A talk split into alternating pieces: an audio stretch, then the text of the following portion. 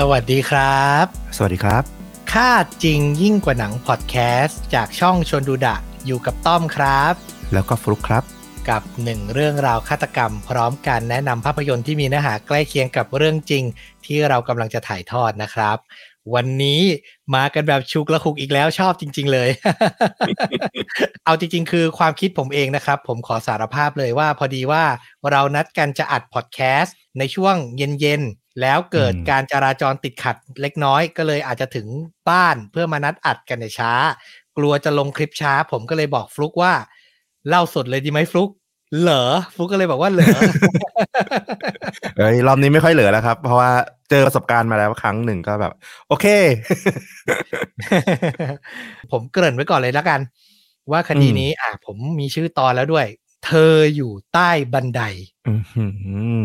ที่ผมเลือกมาส่วนหนึ่งที่เอามาไลฟ์เนี่ย เพราะว่าความสนุกมันอยู่ที่ครูดันอิดค้นหาอืมวิเคราะห์ไปด้วยกันว่า ใครหนอที่เป็นผู้กระทำในครั้งนี้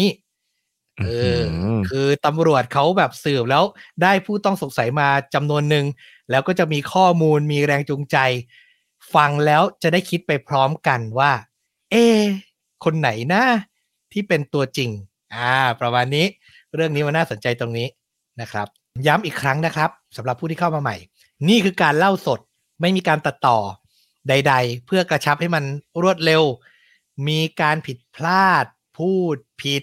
หยุดคิดนาน มีเดทแอร์บ้าง ขออภัยไว้นะ ตรงนี้ด้วยนะครับผมจะพยายามทำหน้าที่ให้ดีที่สุดนะ เอาละพาฟุกกับคุณผู้ฟังทุกท่านนะครับ ย้อนกลับไปนะครับ ไกลนิดนึง วันที่ 30 พฤศจิกายน ปี 1984 สถานที่เกิดเหตุของเราเนี่ย คือ Drexel University ครับ อยู่ที่เมืองอืมฟิลาเดลเฟียที่สหรัฐอเมริกานะครับ เช้าวันนั้นเนี่ย กลุ่มนักศึกษาก็คือปกติเลย เดินเข้าไปเพื่อจะไปเรียนหนังสือตามปกติ เป็นตอนเวลาเช้าตรู่เลยนะครับ ที่ทุกคนจะเข้าเรียนกัน มันเป็นอาคารเรียนเป็นตึกตึกหนึ่งฟุก เป็นตึกอืมแบบ เนี่ยอย่างนี้เลยเป็นตึกค่อนข้างเก่าและเป็นอาคารเมนเลยของมหาวิทยาลัยแห่งนี้ สภาพมหาวิทยาลัยจะค่อนข้างใหญ่นะ นึกภาพแบบธรรมศาสตร์ลังสิตอะไรเงี้ยที่แบบมีถนนของตัวเองมีตึกมากมายนะครับผมอืมเป็นคอมมูนิตี้ย่อมๆเลย แล้วก็มีตึกเนี้ยมุมหนึ่งเนี่ยเขาเรียกกันว่า Randall Hall ก็เป็นโถงอืมใหญ่ ๆ เลยนะครับ แล้วก็มีบันไดให้นักศึกษาเนี่ยขึ้นลง เพื่อจะไปยังห้องเรียนตามปกติ ทันใดนั้นครับ มีนักศึกษากลุ่มหนึ่งที่เป็นกลุ่มแรก ๆ ที่เดินเข้าไปในตึกเลย ได้เห็นภาพอันน่าสยดสยอง พวกเขาอะมองไปที่ใต้บันไดที่ชั้นหนึ่งเนี่ยเลยนะ ก่อนจะพบร่างของหญิงสาวคนหนึ่งนอนเสียชีวิตอยู่ตรงนั้นครับอื้อหือหลังจากนั้นเนี่ย ทุกอย่างก็โกลาหล นักศึกษาก็เรียกให้เจ้าหน้าที่แจ้งตำรวจ ซึ่ง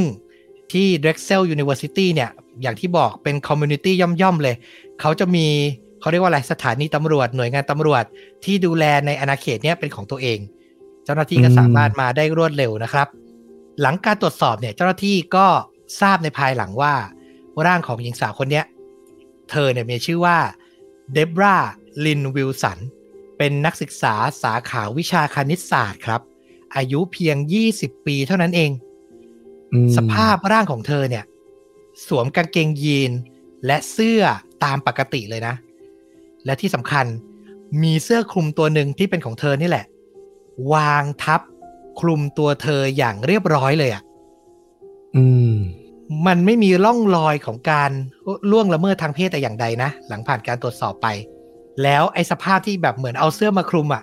มันเหมือนอืมคนร้ายอะ่ะ มีความทนุถนอมอยู่ในทีอะ่ะ นึกออกปะ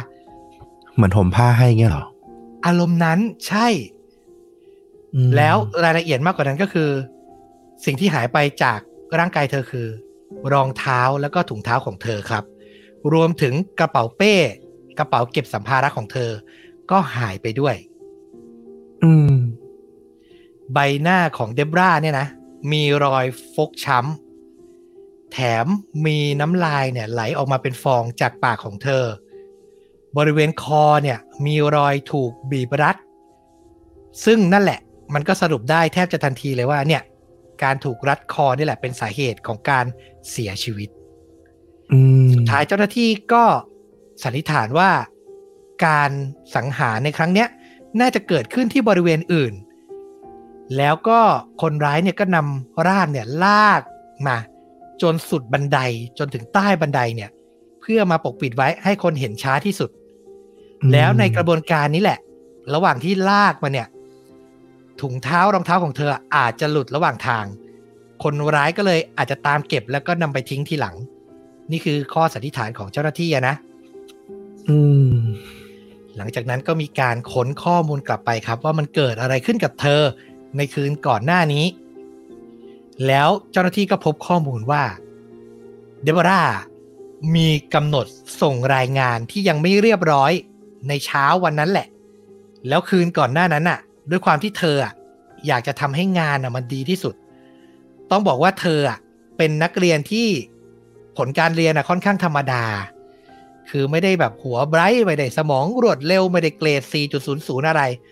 แต่สิ่งที่เธอมีคือความขยันครับ เป็นนักศึกษาอืมที่ทุ่มเทมากๆ เพราะฉะนั้นพอรายงานอะ จะส่งพรุ่งเนี้ย แล้วรู้สึกว่าเธออะทำให้ดีกว่านี้ได้ เธอก็เลยตัดสินใจว่าจะค้างที่ตึกอาคารแห่งเนี้ยเพื่อทำรายงานให้มันดีที่สุด ตอนเช้าจะได้ไปนำเสนออาจารย์ คืออาคารแห่งนี้ทำงานโต้รุ่งเปิด เปิด 24 ชั่วโมงเลยเหรอ ใช่ ก็สามารถให้ใครที่แบบอาจจะมีภารกิจต้องทำงานเนี่ย ทำงานได้อืมบริเวณที่เธอทำงานเนี่ย มันเป็นห้องแลบคอมพิวเตอร์ที่อยู่ชั้นใต้ดินของอาคารนี้อืมเธอเป็นนักศึกษาสาขาคณิตศาสตร์อะนะ ก็ต้องใช้คอมพิวเตอร์ในการคำนวณทำโน่นทำนี่นะครับ เจ้าหน้าที่อะก็ไปสำรวจต่อที่ห้องแลบแห่งนี้แหละ ที่คาดว่าน่าจะเป็นสถานที่เกิดเหตุ แล้วก็เจอหลักฐานเด็ดเลย คือมันมีสายไฟเส้นหนึ่งในห้องแลบ ที่พอนำมาเทียบกับรอยบนคอของเดบราสรุปได้เลยว่า นี่แหละ สายไฟเส้นเนี้ย ที่คนร้ายใช้รัดคอเธอ นอกจากนั้นยังมีการตรวจพบคราบโลหิตบนเก้าอี้อืมตัวหนึ่งในห้องนี้ครับ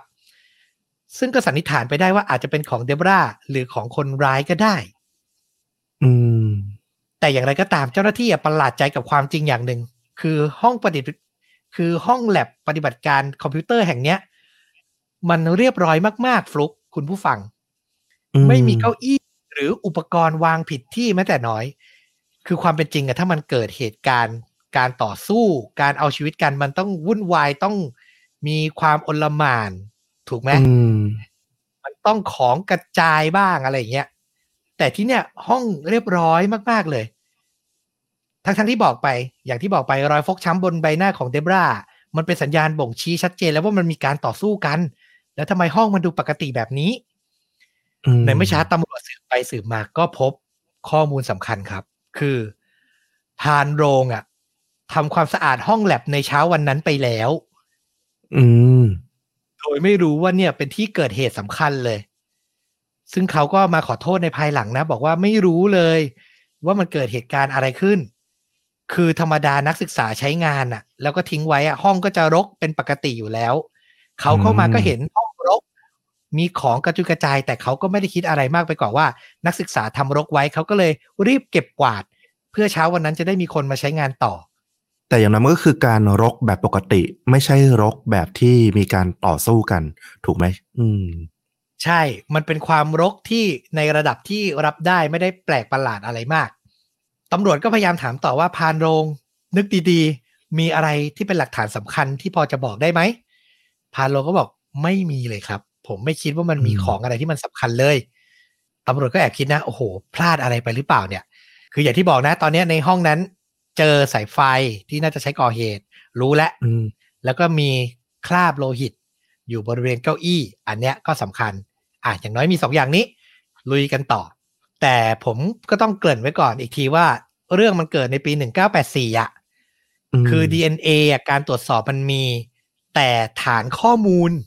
ของอาชญากร ซึ่งสมัยเนี้ยที่อเมริกาเขามีเยอะนำเลือดปริศนาที่เจอที่เกิดเหตุไปตรวจเข้าดัตต้าเบสเข้าฐานข้อมูลได้เลย ก็อาจจะเจอคนร้ายเลยถูกไหมแต่ในยุคนั้นน่ะ มันยังไม่ได้พัฒนาขนาดนั้น อย่างไรก็ตามวิธีที่ตำรวจทำได้เร็วที่สุดก็คือ จับคู่กรุ๊ปเลือดกับผู้ต้องสงสัยครับ ดูว่าจะเกี่ยวข้องกับใครหรือไม่ อันนี้คือเบสิกสุด แต่อย่างไรก็ตามอย่างที่ผมเกริ่นไปตั้งแต่ต้นเลย คลิปนี้ตอนนี้ไม่ได้มีผู้ต้องสงสัยเพียงคนเดียวครับ แต่มีถึงสี่คนสี่คนนะครับ ค่อยๆฟังไปทีละคน แล้วคิดไว้ในใจ คิดว่าใครน่าจะเป็นคนร้าย คนแรกเลยครับ ยังไงก็ต้องโดนตกเป็นผู้ต้องสงสัย เขามีชื่อว่าเคิร์ตเรเนอร์ เป็นแฟนหนุ่มของเดบรานั่นเองครับในวันเกิดเหตุเนี่ยเขาอยู่ร่วมกับเธอในห้องแล็บคอมพิวเตอร์แห่งเนี้ย จนถึงเวลาประมาณตีหนึ่งครึ่ง แล้วเขาก็เพลียแล้วรู้สึกง่วงมาก คืออยากจะอยู่กับคนรักจนเช้าอะแหละ แต่ไม่ไหวแล้วเพลียจริง ๆ ตัวเองก็มีเรียนอะพวกเนี้ย ก็เลยขอตัวบอกแฟนว่า งั้นฉันกลับก่อนนะ เธออยู่ดีๆนะ ระหว่างทางออกจากแลบคอมพิวเตอร์ไปเนี่ย เรเนอร์ อ้างว่าตัวเองอะได้พบเจ้าหน้าที่รักษาความปลอดภัยของอาคารแห่งเนี้ยเขาก็เลยขอบอกยามอะ บอกรปภท่านเนี่ยว่า แฟนผมอะทำงานอยู่ที่เนี่ย น่าจะอยู่ถึงเช้าเลย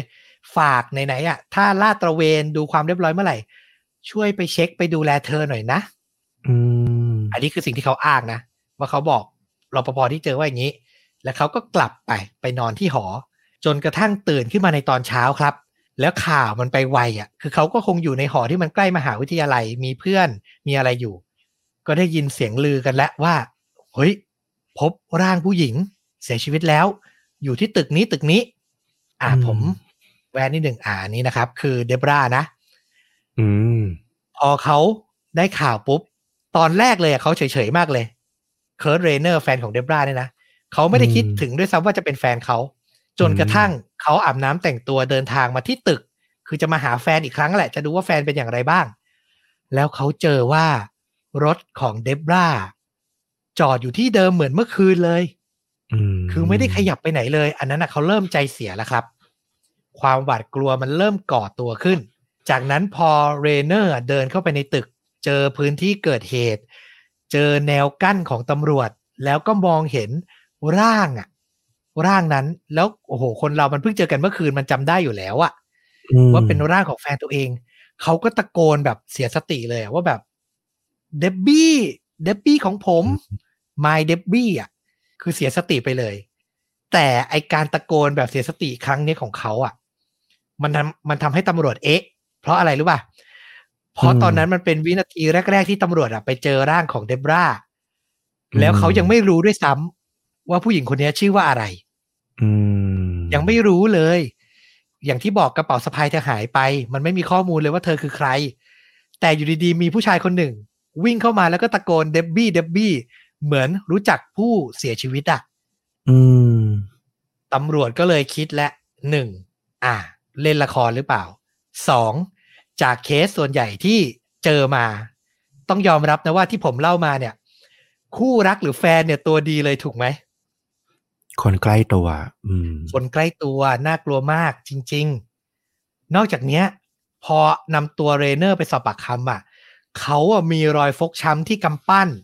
แถมมีรอยแตกระหว่างนิ้วมือด้วยอะ อืม อย่างที่บอกไปนะ เดบราเขามีร่องรอยการถูกทำร้ายบนใบหน้านะเลเนอร์ก็พยายามอธิบายให้ตำรวจฟังว่า หลังจากทราบข่าวตำรวจกั้นตัวเขาออกไปเศร้าเสียใจอะ เขาโมโหตัวเองว่าทำไมแบบคืนนั้นไม่ได้อยู่กับแฟน และเอามือต่อยกำแพง ระบายอารมณ์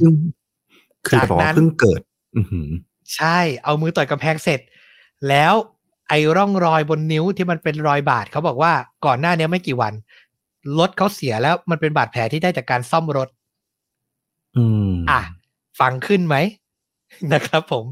เจ้าหน้าที่อะสงสัยอย่างมากเลย และที่สำคัญ อย่างหนึ่งที่ผมเล่าไปแล้วคือ เสื้อคลุมที่สวมทับร่างของเดบบี้อะที่ผมบอกว่ามันดูละมุน มันดูมีความห่วงใยอยู่อะ เจ้าหน้าที่ก็สามารถตีความได้ว่า เอ๊ะมันเป็นความรักของคนร้ายที่มีต่อคนตายหรือเปล่า คือทั้งรักทั้งเกลียดหรือเปล่า อืมนั่นแหละสุดท้ายมันก็เลยทำให้เคิร์ตเรเนอร์อะกลายเป็นผู้ต้องสงสัย number one เลย หมายเลขหนึ่งนะครับ เอาละเก็บไว้ก่อนนะ ต่อไปครับผผมขอเล่าถึงผู้ต้องสงสัยคนที่สองผมเกริ่นถึงเขาไปแล้วล่ะ ได้แก่เหล่าเจ้าหน้าที่รักษาความปลอดภัยนั่นเองครับจำได้ไหมผมบอกว่าเรเนอร์ขอให้รปภคนหนึ่งไปเช็คดูแฟนด้วยนะ ตอนดึกๆเดินตรวจอะรปภคนนั้นอะมีชื่อว่านายแชปแมนครับแชปแมนเนี่ย ยืนยันกับตำรวจทุกอย่าง ว่าที่เรเนอร์พูดว่าเขาเดินมาบอกให้แบบ ช่วยดูแลแฟนหน่อยเนี่ย เป็นเรื่องจริง อืม อันเนี้ยเป็นคะแนนบวกทำให้เรเนอร์อะดูน่าสงสัยน้อยลง ติ๊ดหนึ่ง คืออาจจะไม่ได้แบบลดลงไปเยอะ แต่ก็ดีขึ้นหน่อยอะเออว่าเออ มีการฝากฝังกับรปภไว้จริง ๆ ประเด็นสำคัญที่ทำให้คนรักษาความปลอดภัยตกเป็นผู้ต้องสงสัยคือ เขาได้รับมอบหมายอะเรเนอร์ขอให้ไปตรวจอะนายแชปแมนเนี่ย ไปตรวจจริงหรือเปล่าคำตอบคือ เขาไม่ได้ไปครับอืมด้วยความขี้เกียจไม่รู้เหมือนกันนะด้วยความขี้เกียจไม่ได้เดินไป ไม่ได้อยู่ในเขตที่ตัวเองต้องเดินไป เขาอะทำแค่เพียงวิทยุ บอกให้เจ้าหน้าที่รักษาความปลอดภัยอีกสองคนที่อยู่ในกาดเดียวกันเนี่ย ไปแทนมสองคนที่ว่านั้นนอกจากแชปแมนมีชื่อว่าบรอนสันซีกเลอร์ แล้วก็เดวิดดิกสันอืมสามคนเนี้ยเข้ากะพร้อมกัน แบ่งเขตเดินลาดตระเวนกันแชปแมนเนี่ยอาวุโสสุดอยู่มานานสุดว่าอย่างนั้นเถอะก็ใช้ได้อะใช้รุ่นน้อง ใช้คนที่เข้ามาใหม่ ที่หนุ่มกว่า อาจจะเดินเก่งกว่าอะไรอย่างเงี้ยนะครับ ตอนแรกอะตำรวจสงสัยทั้งสามคนนี้เลย ก็เลยทำการสืบดูปูมหลังของทั้งหมดเลยว่าใครอะมีแรงจูงใจหรือมีเหตุผลในการก่อเหตุบ้างไหม เริ่มจากแชปแมนครับ อย่างที่บอกไป เขาทำงานมาแบบหลายสิบปีมาก อาวุโสมากทุกคนรัก แล้วไม่เคยทำเรื่องไม่ดีเลย เลยหลุดคนแรก คนนี้อืมได้รับการยืนยันว่าไม่น่าจะเป็นผู้ก่อเหตุได้ ประวัติดีอืมประวัติดีสุดๆ อยู่มานาน คนที่สองครับ เดวิดดิกสัน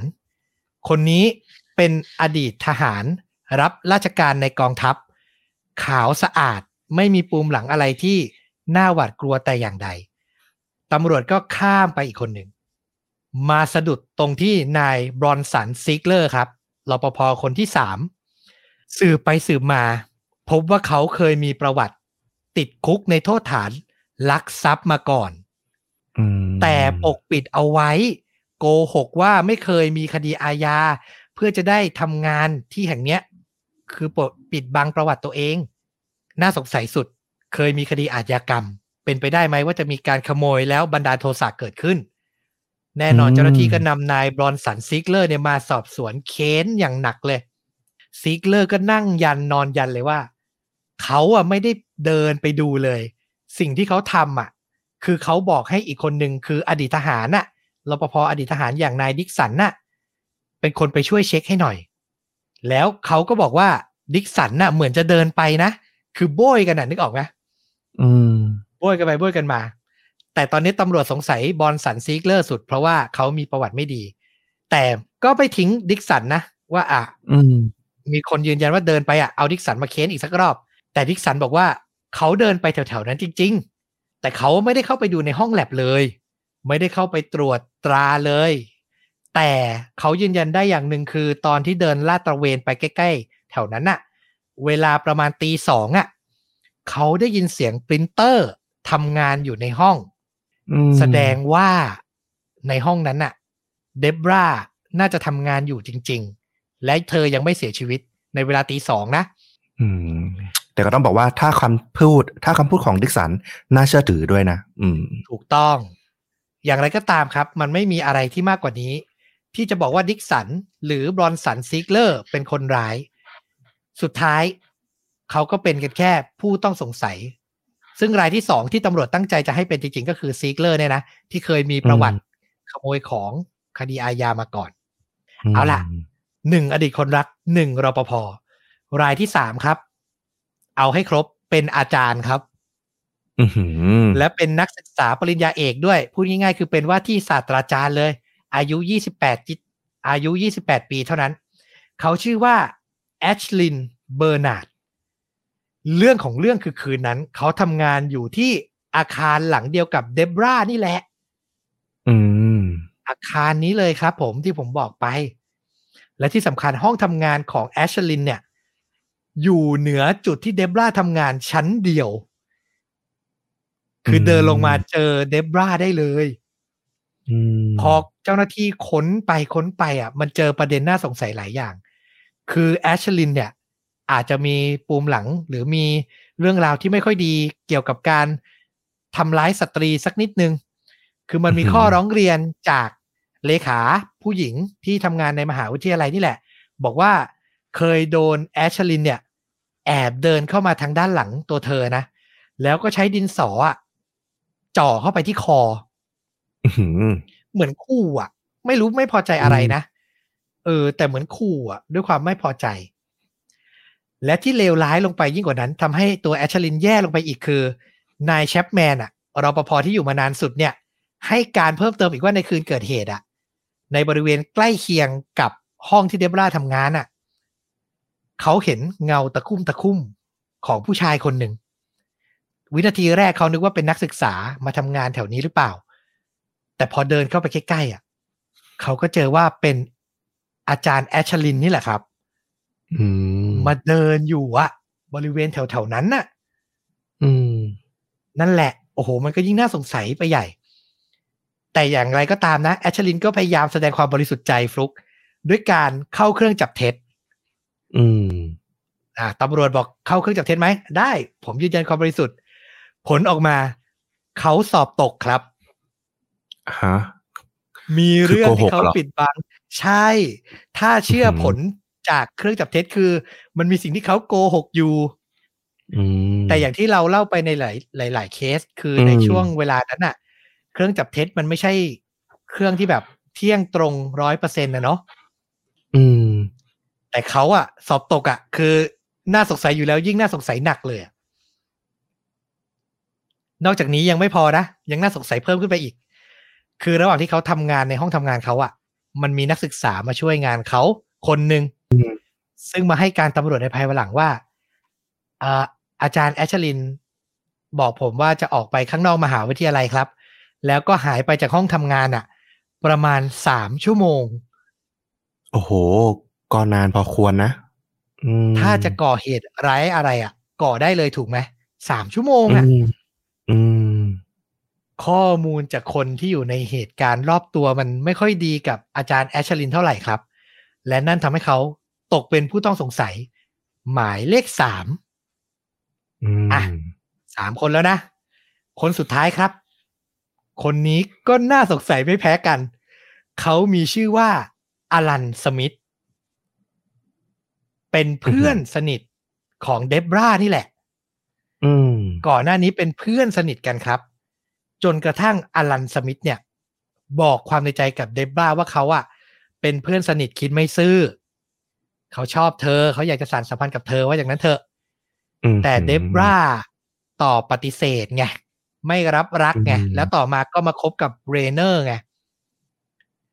ทำให้เขาอะเฮิร์ตมาก แล้วความสัมพันธ์ของทั้งคู่มันไม่ได้กลับมาเป็นเพื่อน หรือมันไม่ได้ห่างเหินกันไป แต่อารันสมิธอะกลายเป็นว่ายังหลงไหลคลั่งไคล้ในตัวเดบล่าแล้วก็แอบสะกดรอยตามเธออะใช้คำว่าสตอกเกอร์ได้เลยอะ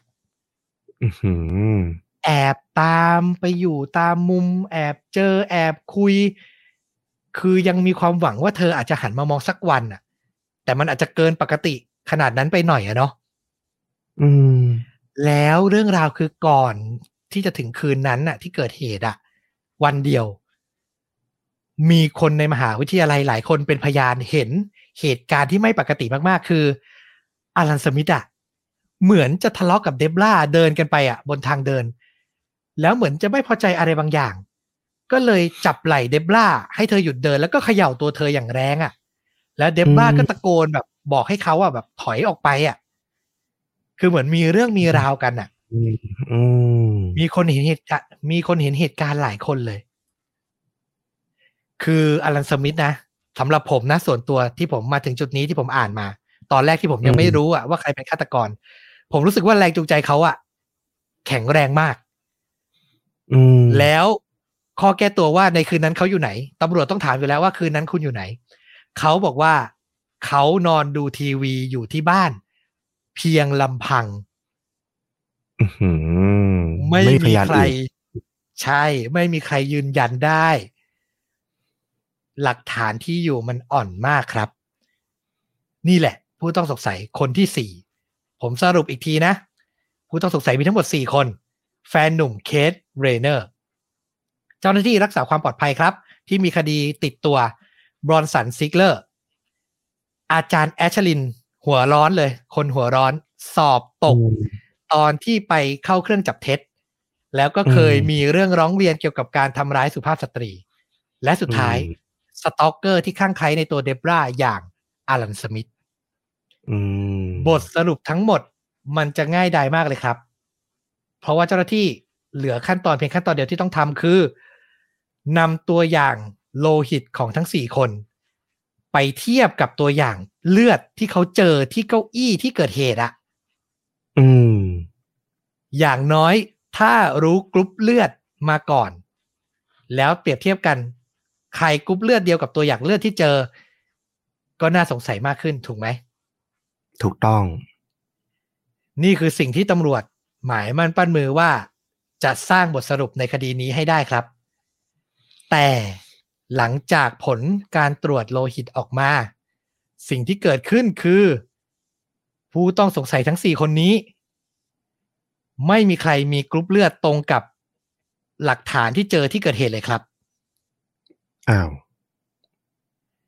อือหือตอนแรกตำรวจก็คิดว่า หรือเลือดนี้จะเป็นเลือดของเดบราแต่ปรากฏว่า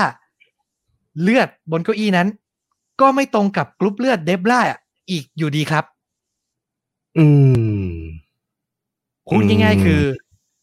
เป็นตัวอย่างเป็นเลือดในที่เกิดเหตุที่น่าจะสรุปได้ว่าเป็นเลือดของคนร้ายแน่ๆ แต่ทั้งสี่คนนี้ อาจจะไม่ได้เป็นคนร้ายครับ เอ๊ะ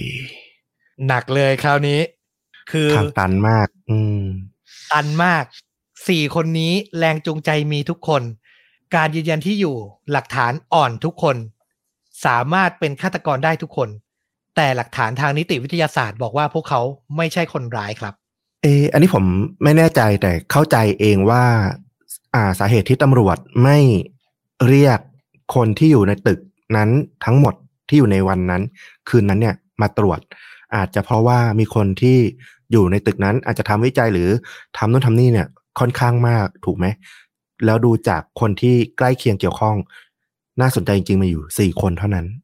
อืมใช่ตำรวจทำการสอบสวนจนสรุปได้ว่าเนี่ยสี่คนเนี้ยน่าสงสัยสุดอืมอืแล้วมันเจอทางตันซะอย่างนั้นครับอืมซึ่งไอ้ข่าวเนี้ยข่าวที่ว่าตำรวจไม่รู้แล้วว่าใครเป็นผู้ก่อเหตุอะ มันสร้างความตื่นตระหนกในหมู่นักเรียนนักศึกษาตอนนั้นเป็นอย่างมากครับ คือทุกคนน่ะ นึกออกไหมเชื่อว่าคนร้ายอยู่ท่ามกลางพวกเขา แล้วพออมคนที่น่าจะมีแรงจูงใจ ไม่ใช่คนร้ายตัวจริงอะ หรือนี่มันคือการทำร้ายแบบสุ่มอะ นักศึกษาก็กลัวกันไง เพราะมันไม่มีเหตุผลอะไรเลย ที่จะมีคนมาคิดพลากชีวิตนักศึกษาธรรมดาคนหนึ่งอย่างเดบราอะคนที่มีแรงจูงใจโดนปัดตกไปหมดแล้ว แล้วกระเป๋าเธอที่สูญหายไป น่าจะเป็นอย่างเดียวที่สูญหายกับรองเท้าเนอะเออเป็นของมีค่าไหม หมายถึงมีราคามีทรัพย์สินอะไรในนั้น นั่นแหละคือสิ่งที่ตำรวจหวังอีกอย่างหนึ่ง ซึ่งอืมหนึ่งสัปดาห์หลังเกิดเหตุครับ สุดท้ายตำรวจ ก็ไปเจอกระเป๋าเนี้ยอยู่ที่แผนกของหายในมหาวิทยาลัยอ๋อเจอจนได้กระเป๋าสัมภาระของเดบราอืมแต่ไม่มีหลักฐานสิ่งของอะไรที่มีประโยชน์ต่อการสืบสวนเลยครับอืมถึงทางตันไปอีก หมดแล้วตอนเนี้ย หมดเลย ที่คาดว่าจะเป็นสิ่งที่ทำให้เจอคนร้ายได้ สุดท้ายเรื่องราวเวลาก็ผ่านไปผ่านไป ในที่สุดคดีลึกลับของเดบราก็ถูกเลือมเลือน กลายเป็นโคเคส เป็นคดีที่ถูกแช่แข็งในที่สุดครับ โอ้โห คือไม่รู้ว่าคนร้ายคือใคร ไม่รู้อะไรเลย ไม่มีข้อมูลอะไรให้สืบสวนได้ต่อ ช้อยเป็น กขอคองอไม่ใช่ มันเป็นจอจานฉอชิงที่แบบว่าอื่นๆอะ ให้เติมเอาเองอะ ซึ่งแบบโอ้โหโคตรยากเลย มันคือใครอะจอจานฉอชิงอะ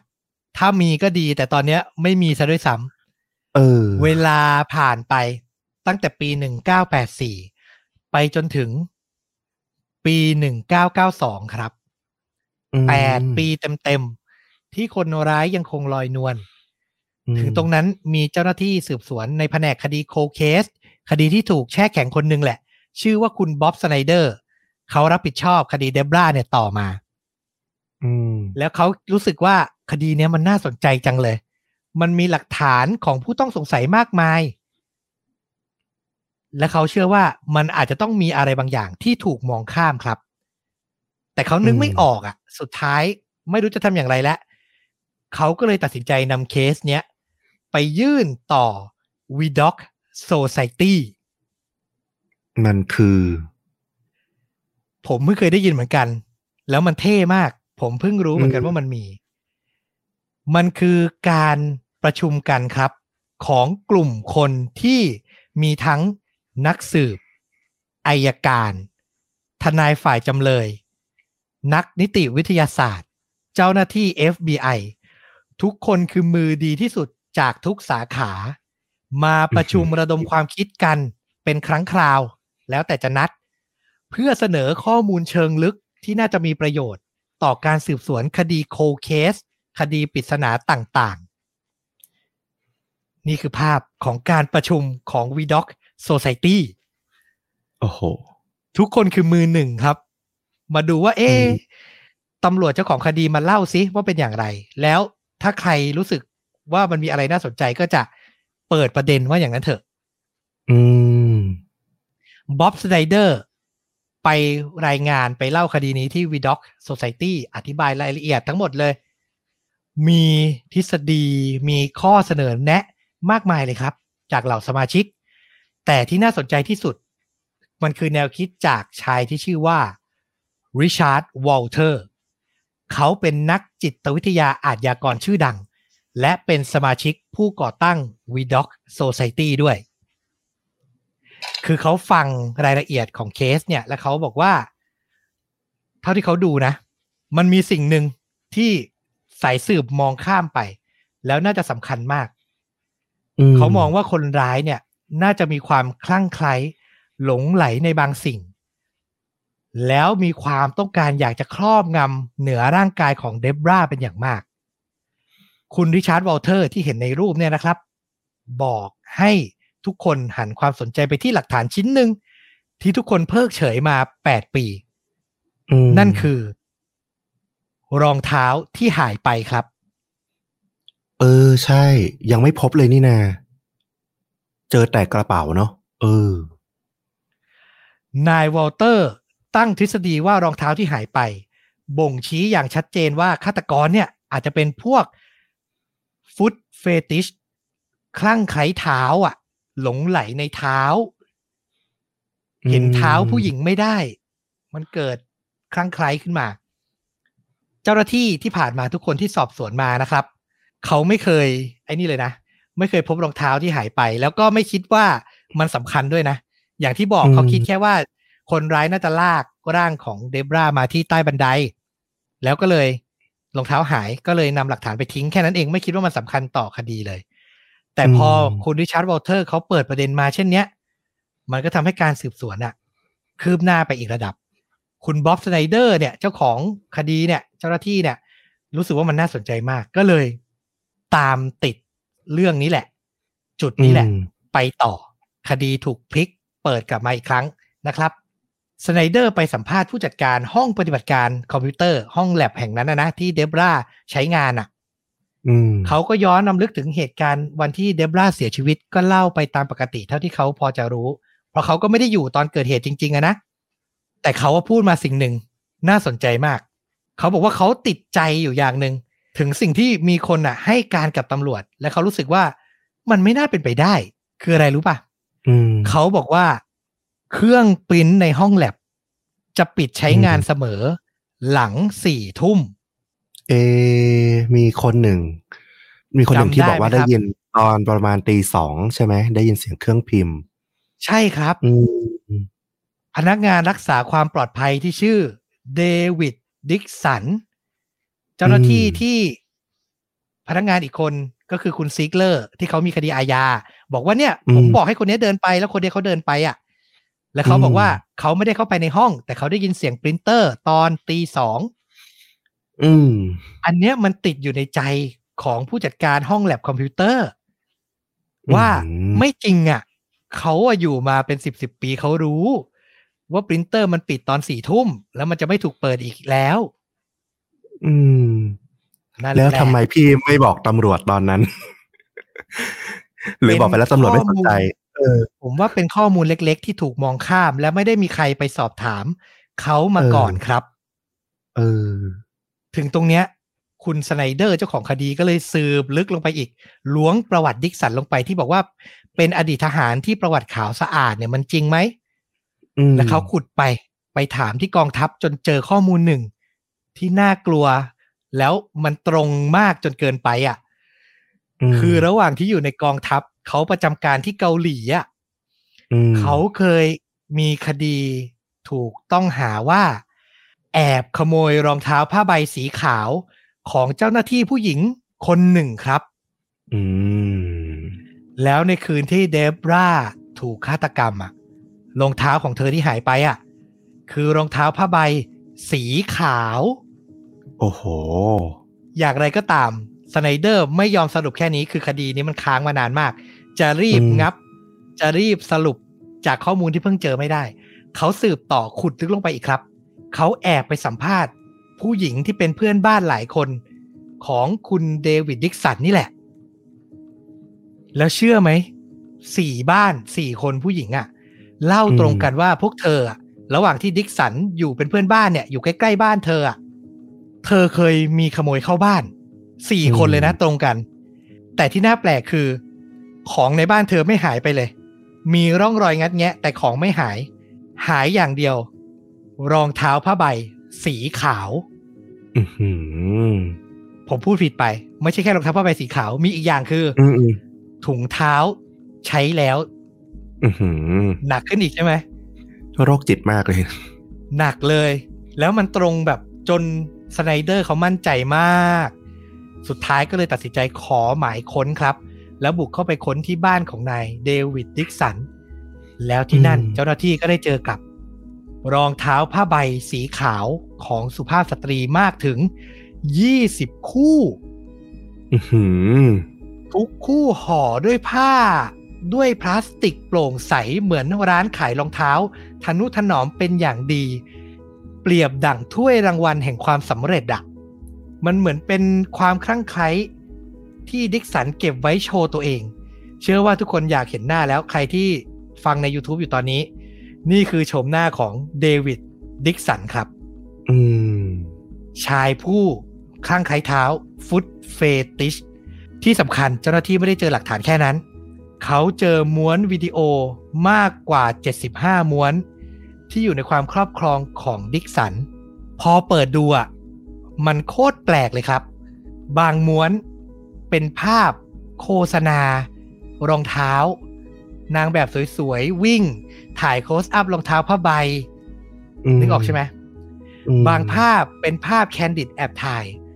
ผู้หญิงเดินไปเดินมาที่ใส่รองเท้าอะ่ะ รองเท้าผ้าใบอะ่ะ แล้วที่หนักสุดขออภัยนะครับ บางภาพเป็นหนังสำหรับผู้ใหญ่อะ่ะ หนังเรท X ที่ตัวละครผู้หญิงอะ่ะ ไม่สวมอะไรเลย ยกเว้นรองเท้าผ้าใบอะ่ะขนลุกนะ ในความรู้สึกผมอืมเป็นความคลั่งไคล้ในรูปแบบหนึ่งแหละ ที่ถ้าเก็บไว้ส่วนตัวไม่ได้สร้างอันตรายแก่ใครอะ มันก็ยอมรับได้ แต่นี่มันเกินกว่าเหตุมันร้ายแรงขึ้นมา มีเรื่องเกร็ดเล่าว่าระหว่างที่หลังจากนั้นอะพอจับกลุ่มเดวิดดิกสันเนี่ยแล้วก็ไปขึ้นศาลอะ ฝั่งอายการอะเขาเปิดหลักฐานพวกเนี้ย ให้ผู้พิพากษาดูอะ ผู้พิพากษาดูได้แบบแป๊บเดียวอะ บอกอายการคุณปิดเถอะ ผมไม่เข้าใจ แล้วผมรู้สึกมันแปลกแล้วมันไม่ใช่คนปกติเขาจะดูกันอะอธิบายเลยแล้วกันอืมว่าคุณอืมเปิดมาคุณจะบอกว่าอะไร แต่ตลอดเวลาในการพิจารณาคดีจนกระทั่งถูกตัดสินจำคุกนะครับ ดิกสันไม่เคยยอมรับเลยนะ ว่าเขาเป็นคนก่อเหตุ แต่เจ้าหน้าที่ยังไม่ยอมแพ้ ระหว่างที่ถูกควบคุมตัวอยู่ในคุกอะ่ะ เหมือนสปายอะขอให้ผู้ต้องขัง คดีอื่นที่แบบอยู่ใกล้เคียงไปตีสนิทหน่อย อยู่เรือนจำเดียวกันเนี่ย แล้วเหมือนล้วงความลับให้หน่อย จนสุดท้ายอะก็ได้หลักฐานเด็ดมาว่า ดิกสันน่ะยอมสารภาพจริง ๆ ครับ คือรายละเอียดมันไม่แน่ชัดนะว่าเขาอะทำอะไรหนึ่งสองสามสี่แต่มันดูเหมือนว่าเขาอะ คือเห็นผู้หญิงคนเนี้ย เดบราเนี่ย ก็ชื่นชอบอยู่แล้วล่ะ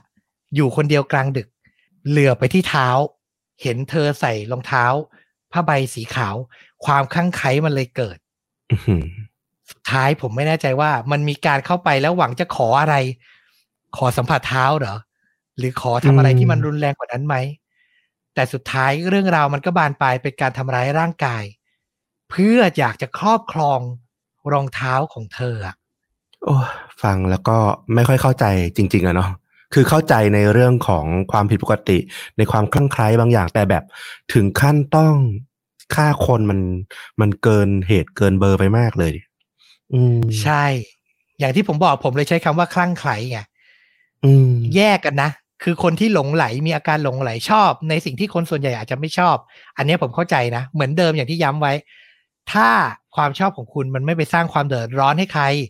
คุณก็แบบ ไปทำไปแสดงออกกับคนที่ชื่นชอบเหมือนกัน อันนี้ผมไม่ติดเลย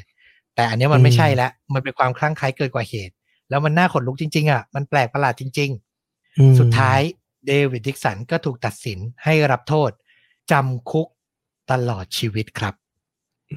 แล้วเรื่องราวของเดบราหญิงสาวน่าสงสารเนาะต้องมาจบชีวิตลงส่วนหนึ่งเพราะความทุ่มเทในการศึกษาในการล่ำเรียนของเธออะ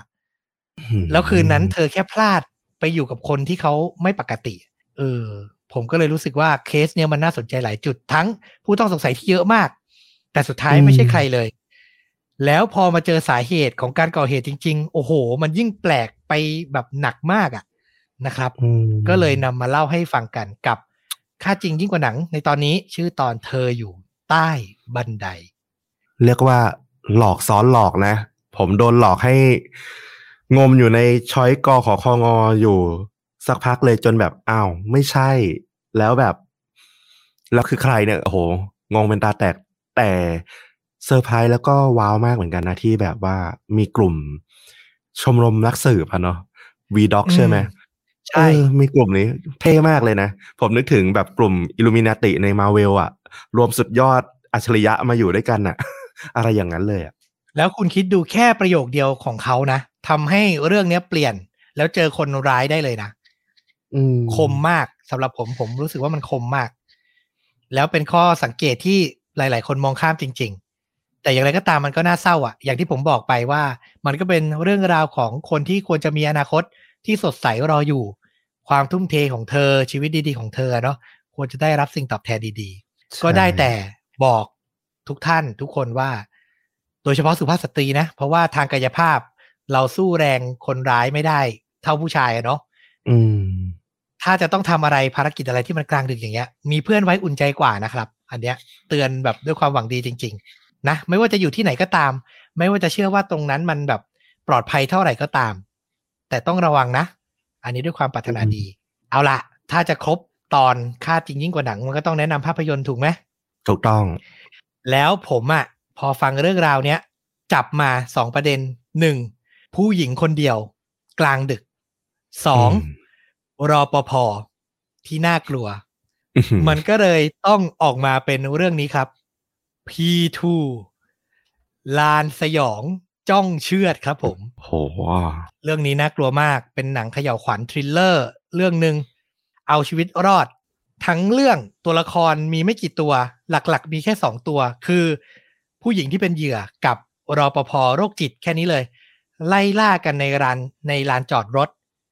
เรื่องราวก็คือตัวนางเอกเนี่ยเธอ คืนคริสต์มาสอีฟเข้าสู่วันคริสต์มาสก็เป็นวันหยุดสำคัญนะเนาะแต่เธอก็ยังทำงานจนดึกคือแบบเหงาอะตัวคนเดียวไม่ได้แบบผูกสัมพันธ์กับใคร ก็เลยใช้การทำงานบรรเทาจิตใจ แล้วพอจะกลับบ้าน ดันไปเจอรอปภโรคจิตครับ ที่เฝ้าลานจอดรถแห่งเนี้ยที่รถเธอจอดอยู่อะ แล้วจากนั้นมันก็เป็นเกมสยองที่เริ่มต้นขึ้น โอ้โห เรื่องนี้ผมดูแล้วลุ้นนะ คือมันอาจจะไม่ได้ใหม่ ไม่ได้มีอะไรที่แบบโอ้โห ไม่เคยเห็นมาก่อน มันก็เป็นหนัง thriller ไล่กันในที่แคบเรื่องนึงแหละ แต่ทำถึงอะในความรู้สึกผม แล้วที่สำคัญผู้ที่รับบทรปภโรคจิตคือด้านหลังเลยครับ คุณ Wes Bentley เนี่ย ผมชอบเขามาก เป็นนักแสดงอีกคนที่ฝีมือดีแล้วก็แอบหล่อนะ ในความรู้สึกผมเขาแบบมีเสน่ห์แต่เรื่องนี้นี่คือจิตจิตจริง ๆ นะครับ ผมมาจะเห็นเขาครั้งแรกอะ American Beauty แล้วก็มีโกสไ r เดอร์เนาะอ่าอีกอย่างหนึ่งที่ที่ที่เคยเห็น เนี่ยเป็นนักแสดงที่ฝีมือดีคนนึง แต่อาจจะไม่ได้ดังเปรี้ยงปร้างขนาดนั้น แต่หลาย ๆ คนน่าจะจำหน้าเขาได้เนาะผมไปนึกถึงอีกเรื่องด้วยที่ใกล้ตัวมาหน่อยคือต้องบอกว่าพล็อตประมาณนี้มันก็มีหลายเรื่องนะแต่ตอนคุณบอกว่าผู้หญิงอยู่คนเดียวในที่มืดผมไปนึกถึงอีกเรื่องหนึ่งเป็นหนังไทยที่ถูกมองข้ามพอสมควรเนาะอมหิตพิศวาส หนังของอ่าคนวงการระดับตำนานเหมือนกันนะนะคุณสลันยูวงกระจ่าง ก็ท่านก็เสียชีวิตไปละ ตอนนั้นร่วมแสดงกับคุณตั๊กบงกฎคงมาลัยนามสกุลเดิมเนาะเออก็เป็นอีกเรื่องนะที่เรารู้สึกว่าตอนที่มันออกมาฉายอะ่ะมันก็เป็นความท้าทายนะ เพราะว่าหนังไทยไม่ค่อยมีหนังแนวนี้แนวสแลชเชอร์ไล่ล่าไล่ฆ่ากันเนี่ยเออ แล้วมันก็โอ้โห มันก็ทำได้ระทึก ประมาณหนึ่งเลยทีเดียว ถือว่าแปลกใหม่ในวงการตอนนั้นแล้วกัน เออเราว่าเขากล้าหาญดีที่กล้าทำหนังอะไรแบบนี้ออกมาในช่วงนั้น เห็นด้วย ผมก็เคยได้รับชมเรื่องนี้ ต้องบอกว่าเป็นหนังขายการแสดงที่ค่อนข้างดีเรื่องหนึ่งเลยเหมือนกันนะ จริง ๆ คุณตั๊กบงกฎกับคุณสรัญยูในยุคแบบประมาณสิบปีหลังมาเนี้ย อาจจะไม่ได้มีผลงานให้เราได้เห็นมากสักเท่าไหร่ แต่ผมว่าในยุคหนึ่งอะทั้งคู่เนี่ย โดยเฉพาะในศาสตร์ภาพยนตร์เนี่ยเป็นนักแสดงที่ฝีมือหาตัวจับยากเหมือนกันเนาะเคยเจอกันก่อนหน้านี้ถ้าจะไม่ผิดเรื่องมือปืนปะอ่าซุ้มมือปืน เรื่องซุ้มมือปืนอ่านะเขาก็เล่น เนี่ยคือเป็นนักแสดงขายฝีมือทั้งคู่เลย เรื่องนี้นี่คือก็มาตรฐานดี อ่า อันนี้ผมเชียร์เหมือนกัน เชียร์ให้ดูเหมือนกัน เอาละสองเรื่องสองรถนะ P2 แล้วก็อมหิตพิศวาสใครสนใจนะครับ เรื่องราวประมาณนี้ก็ลองไปหารับชมกันได้ และนี่แหละก็คือตอนตอนนี้ของเราเธออยู่ใต้บันไดนะครับ อยากติดตามชดูดะหลากหลายช่องทางเลยนะครับ YouTube Facebook b l o g d i t Spotify Apple Podcast Twitter รวมถึง TikTok ด้วยเปิดใหม่ ฝากไปกดไลค์กด Follow กันด้วยนะครับ วันนี้ต้อมกับฟุกลาไปเพียงเท่านี้ขอบพระคุณมากจริงๆ สวัสดีครับ สวัสดีครับ